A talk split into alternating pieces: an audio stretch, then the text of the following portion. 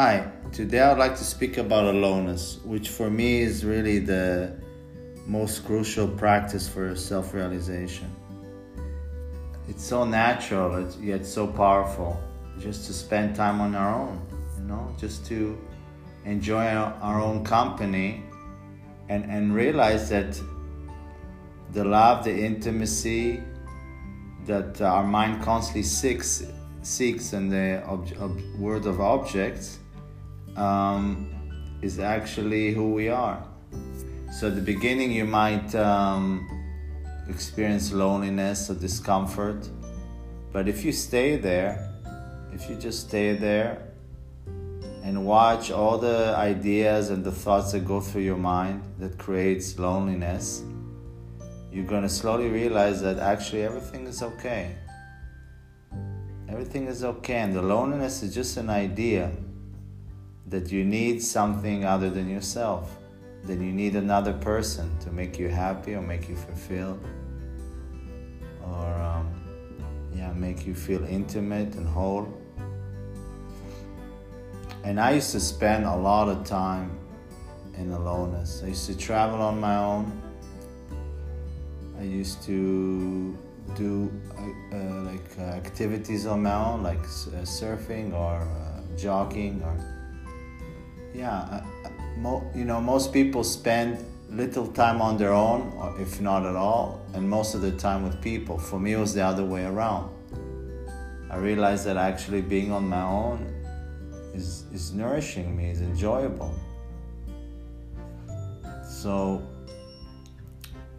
just take yourself and enter your own aloneness. Go to a movie on your own in the night or go to a restaurant. Simple things that could seem not, not spiritual, but you know, it's uh, everything that we use in life uh, as tools for self realization are, are spiritual. Life is spiritual. So there's no division, there's no spiritual life and life, there is only life. And if we relate to life um, in the right way, if we don't escape life, if we don't suppress life, then um, we can so-called use the situations for as a leverage for self-realization.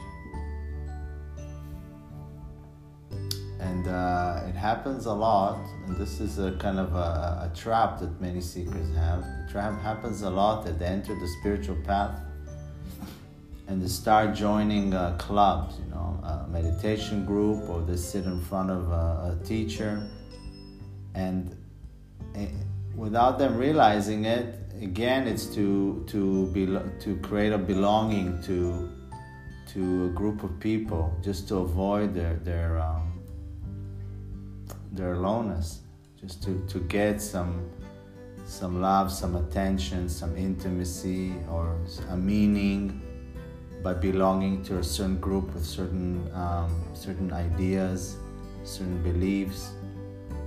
So in a way, this, those the so-called they enter the spiritual path with the right intention, but what happens is that the spiritual path takes them away from themselves.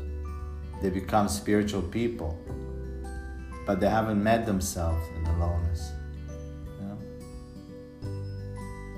So the beginning one has to physically put himself himself in surroundings that where he where he meets his aloneness.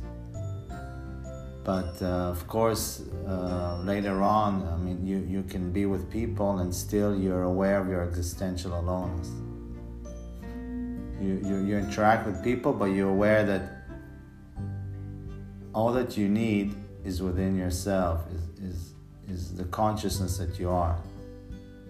You don't, let's put this way, you don't need anything. You are full, you are consciousness.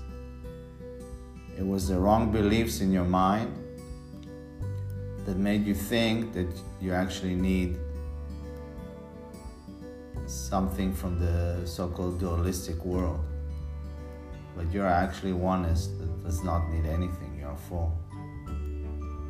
You are just under a certain hypnosis and to break this hypnosis is to, to prove to yourself that when I'm in, alone, when I don't interact, when I don't need people, when I don't belong to a certain group or a teacher, when I'm really meeting myself on aloneness, I'm complete. How could that be? I'm okay. I do not need to do anything to be full, complete, and okay.